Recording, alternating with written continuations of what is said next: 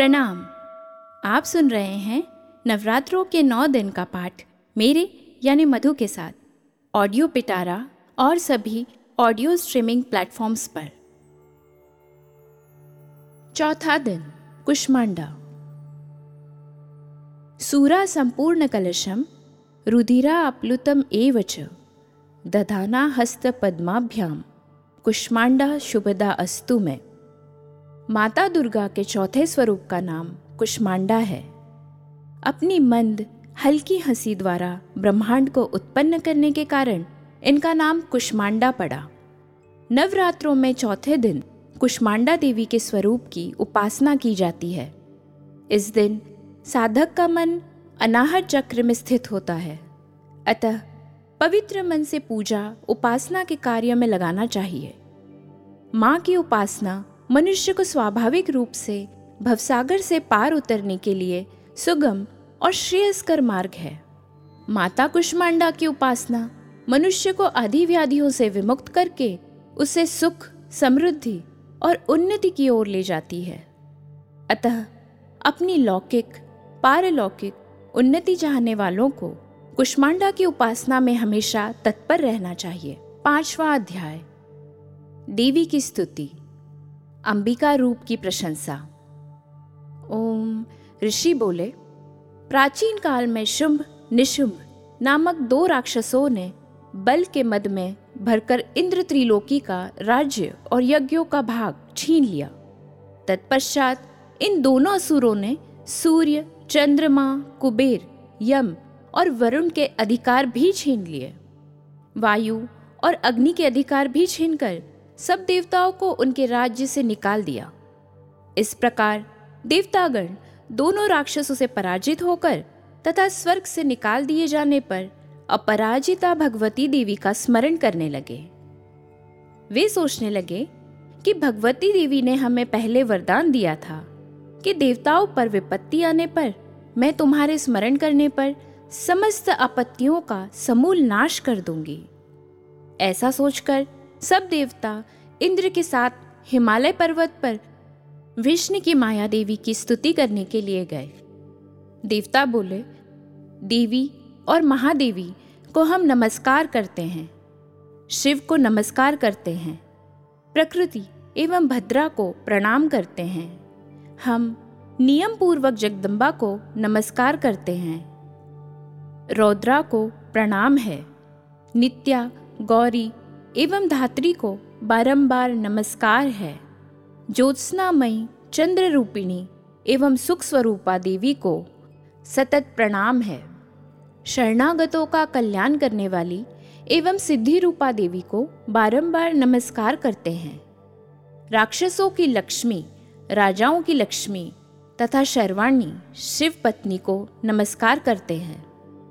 दुर्गा देवी को दुर्ग स्थलों को पार करने वाली दुर्गा, पारा को।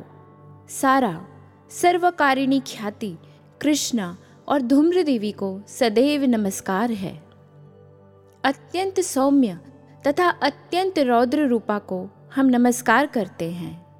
उन्हें हमारा बार बार प्रणाम है।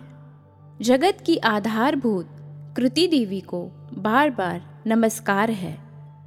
जिस देवी को प्राणी मात्र विष्णु की माया कहते हैं, उनको नमस्कार है। जो देवी समस्त प्राणियों में चेतना कहलाती है, उसको नमस्कार है। जो देवी संपूर्ण प्राणियों में बुद्धि रूप में स्थित है, उसको नमस्कार है। जो देवी सब प्राणियों में निद्रा रूप से विराजमान है, उनको नमस्कार है।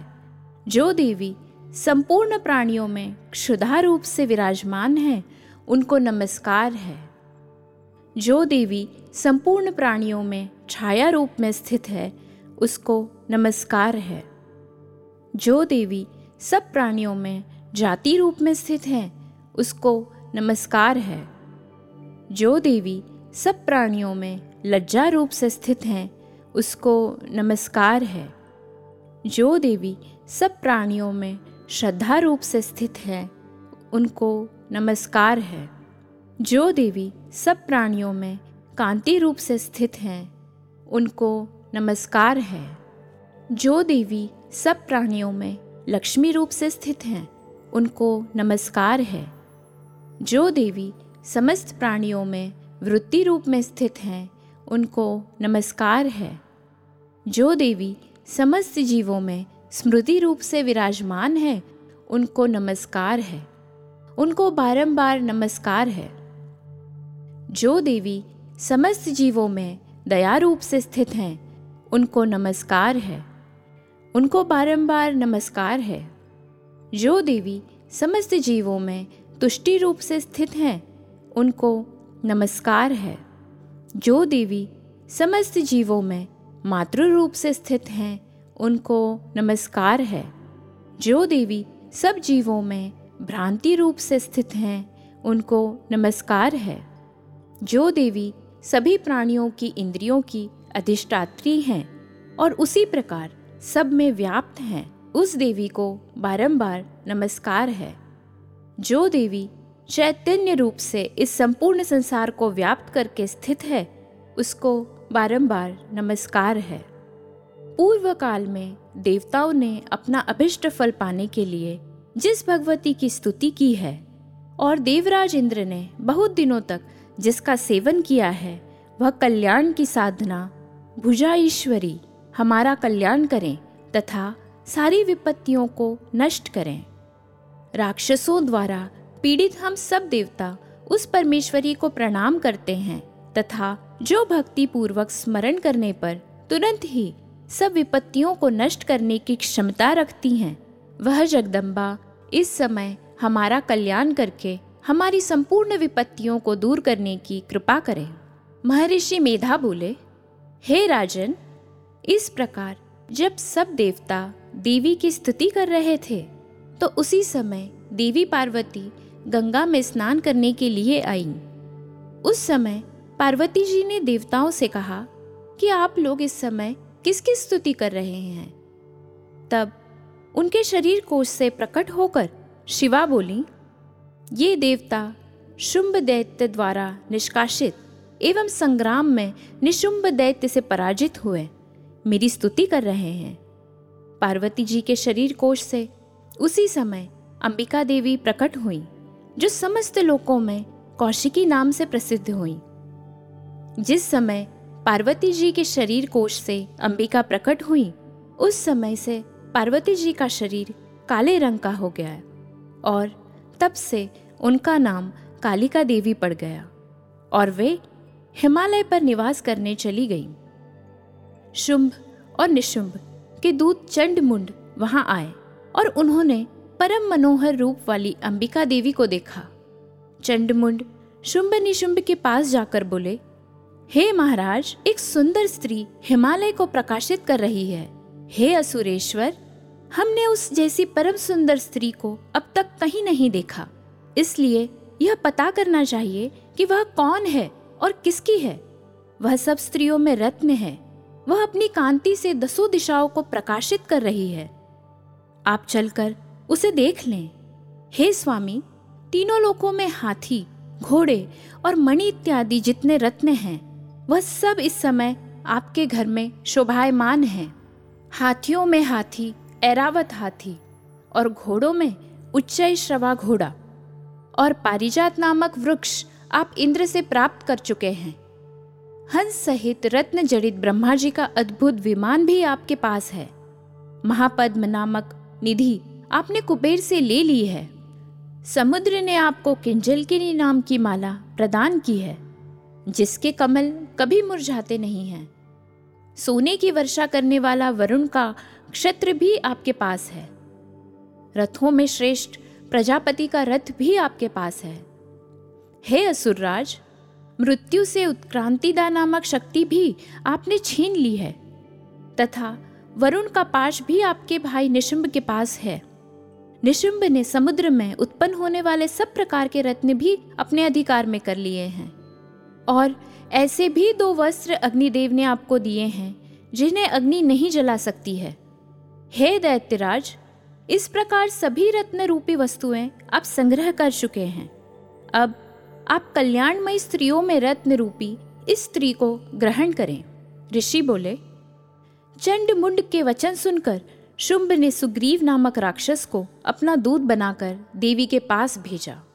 सुग्रीव से शुंभ ने कहा कि तुम मेरी ओर से इस प्रकार कहना और ऐसा उपाय करना जिससे वह प्रसन्न होकर यहाँ शीघ्र आने को तैयार हो जाए। सुग्रीव शीघ्र पर्वत के उस स्थान पर पहुँचा जहाँ पर देवी बैठी हुई थी। वह स्थान अत्यंत सुंदर था। वहाँ पहुंचकर सुग्रीव ने मधुरवाणी में देवी से कहा, हे hey देवी, दैत्यों के राजा शुंभ ने जो तीनों लोकों के अधिपति हैं, मुझे आपके पास भेजा है। उनकी आज्ञा का उल्लंघन करने का साहस किसी भी देवता में नहीं है, तथा राक्षसों के समस्त शत्रुओं पर उन्होंने विजय प्राप्त कर ली है। उन्होंने आपके लिए संदेश भेजा है कि तीनों लोकों पर मेरा अधिकार है, सब देवता मेरे अधीन हैं। यज्ञ के सब भागों को अलग अलग मैं ही ग्रहण करता हूँ। तीनों लोकों के उत्तम रत्नों के हम स्वामी हैं। इंद्र का ऐरावत हाथी भी हमारे पास है। समुद्र मंथन से उत्पन्न हुए उच्च श्रवा नामक घोड़ा भी देवताओं ने हमें भेंट कर दिया है। देव, गंधर्व एवं नागों के पास जितने भी रत्न रूपी वस्तुएँ थी, वे सब अब मेरी हो चुकी हैं। आप भी स्त्रियों में एक रत्न ही हैं। इसलिए आपको भी हमारे पास आ जाना चाहिए, क्योंकि मैं रत्नों का भक्त हूँ। अब मैं यह तुम पर छोड़ता हूँ कि तुम मेरे साथ या मेरे पराक्रमी भाई निशुंभ के साथ विवाह कर लो। यदि तुम मुझसे विवाह करोगी तो अतुल महान ऐश्वर्य को प्राप्त करोगी। महर्षि मेधा ने कहा, दूत के ऐसा कहने पर भगवती दुर्गा मन ही मन मुस्कुराई और इस प्रकार बोली, हे दूत, तुमने जो कहा वह सब सत्य है। इसमें किंचित मात्र भी झूठ नहीं है। शुंभ, इस समय तीनों लोगों का स्वामी है और निशुंभ भी उसी की भांति पराक्रमी है। परंतु मैंने एक प्रतिज्ञा कर रखी है। वह प्रतिज्ञा यह है कि मुझे जो युद्ध में हरा देगा और मेरे इस अभिमान को खंडित कर देगा तथा बल में जो व्यक्ति मेरे समान होगा, वही मेरा पति होगा। इसलिए शुंभ निशुंभ में से जो भी मुझे युद्ध में हरा देगा, मैं उसी से विवाह कर लूँगी। मेरा यह संदेश उन तक पहुँचा दो। दूत सुग्रीव बोला, हे देवी, आप अभिमान से भरी हुई हो। मेरे सम्मुख ऐसी बातें न करें। इस त्रिलोकी में तो मुझे कोई ऐसा दिखाई नहीं देता, जो शुंभ, निशुंभ को हरा सके। जब देवताओं में से कोई शुंभ व निशुंभ के सामने न ठहर सका तो फिर, तुम जैसी कमनीय स्त्री भला रणभूमि में उसका मुकाबला कैसे कर सकेगी? तुम मेरा कहना मानकर शुंभ निशुंभ के पास चली आओ। ऐसा करने से तुम्हारे गौरव की रक्षा होगी। अन्यथा, जब वे तुम्हारे केश पकड़कर तुम्हें घसीटते हुए ले जाएँगे, तब तुम्हारा गौरव नष्ट हो जाएगा। देवी बोली शुंभ निशुंभ बड़े बलवान हैं। यह ठीक है परंतु मैं अपनी प्रतिज्ञा से बंधी हुई हूँ। इसलिए तुम जाओ, और मैंने जो कुछ कहा है, वह आदर पूर्वक असुरराज से कह दो। इसके पश्चात वे जो उचित समझे, करें। छठा अध्याय धूम्रलोचन वध ओम, ऋषि बोले, देवी की बात सुनकर दूत सुग्रीव क्रोध में भरकर असुर सम्राट शुंभ के पास पहुँचा। और देवी के साथ हुई सारी बातचीत विस्तार पूर्वक बता दी। दूत की बात सुनकर शुंभ के क्रोध का पारावर न रहा और दैत्य सेनापति धूम्रलोचन से बोला, तुम शीघ्र अपनी सेना को लेकर वहाँ जाओ और उस दुष्टा को केशों से पकड़कर घसीटते हुए यहाँ ले आओ। यदि उसकी रक्षा करने के लिए कोई देवता, यक्ष या गंधर्व आए तो उसे भी मार डालना। महर्षि मेधा बोले आज्ञा पाते ही धूम्रलोचन साठ हज़ार असुरों की सेना लेकर चल दिया। वहाँ पहुंचकर उसने हिमालय पर्वत पर विराजमान देवी को देखा और ऊँची आवाज़ में बोला, अरे तू अभी शुंभ निशुंभ के पास चल। यदि प्रसन्नतापूर्वक मेरे स्वामी के पास नहीं चलेगी तो स्मरण रख कि मैं तुम्हें बालों से पकड़कर घसीटता हुआ बलपूर्वक ले जाऊँगा देवी बोली, दैत्यराज शुंभ ने तुम्हें सेना लेकर मुझे बलपूर्वक लाने के लिए भेजा है। यदि तू मुझे बलपूर्वक ले जाएगा तो मैं तेरा क्या कर सकती हूँ? ऐसा कहने पर धूम्रलोचन देवी जगदम्बा को पकड़ने के लिए झपटा। तो देवी ने अपनी हुंकार से ही धूम्रलोचन को भस्म कर डाला। यह देखकर असुर सेना क्रोध में भरकर अंबिका देवी की तरफ़ लपकी। परंतु देवी ने उन पर तीखे बाणों, शक्तियों तथा फरसों की वर्षा आरंभ कर दी। इधर देवी दुर्गा का वाहन शेर भी कुपित होकर भयंकर आवाज़ करता हुआ असुरों की सेना पर उछल पड़ा। शेर ने कई असुरों को पंजों से, कई को जबड़ों से, कई को धरती पर पटक कर अपनी दाढ़ों से घायल कर मार डाला। उसने अपने नखों से कितने ही असुरों के पेट फाड़ डाले और कितने ही असुरों के सिर धड़ से अलग कर दिए। वह दैत्यों के पेट फाड़कर उनका रस चूसने लगा। क्षण भर में ही देवी के वाहन शेर ने राक्षसों की सारी सेना का संहार कर डाला। शुंभ को जब यह समाचार मिला कि देवी ने धूम्रलोचन को मार डाला और उसके वाहन शेर ने सारी सेना को मौत के घाट पहुँचा दिया तो उसे बड़ा क्रोध आया। उसने चंड मुंड को आज्ञा दी कि तुम बहुत बड़ी सेना लेकर वहाँ जाओ और उस स्त्री को पकड़ कर ले आओ। यदि उसे युद्ध करना पड़े तो सारी असुर सेना मिलकर उसे मार डालो। उस दुष्टा की हत्या होने पर तथा सिंह के मारे जाने पर वह स्त्री जिस दशा में भी पड़ी हो, उसे बांधकर शीघ्र लेकर लौटो। आप सुन रहे थे नवरात्रों के पाठ का चौथा दिन। पांचवा दिन ज़रूर सुनिएगा। ऑडियो पिटारा सुनना ज़रूरी है।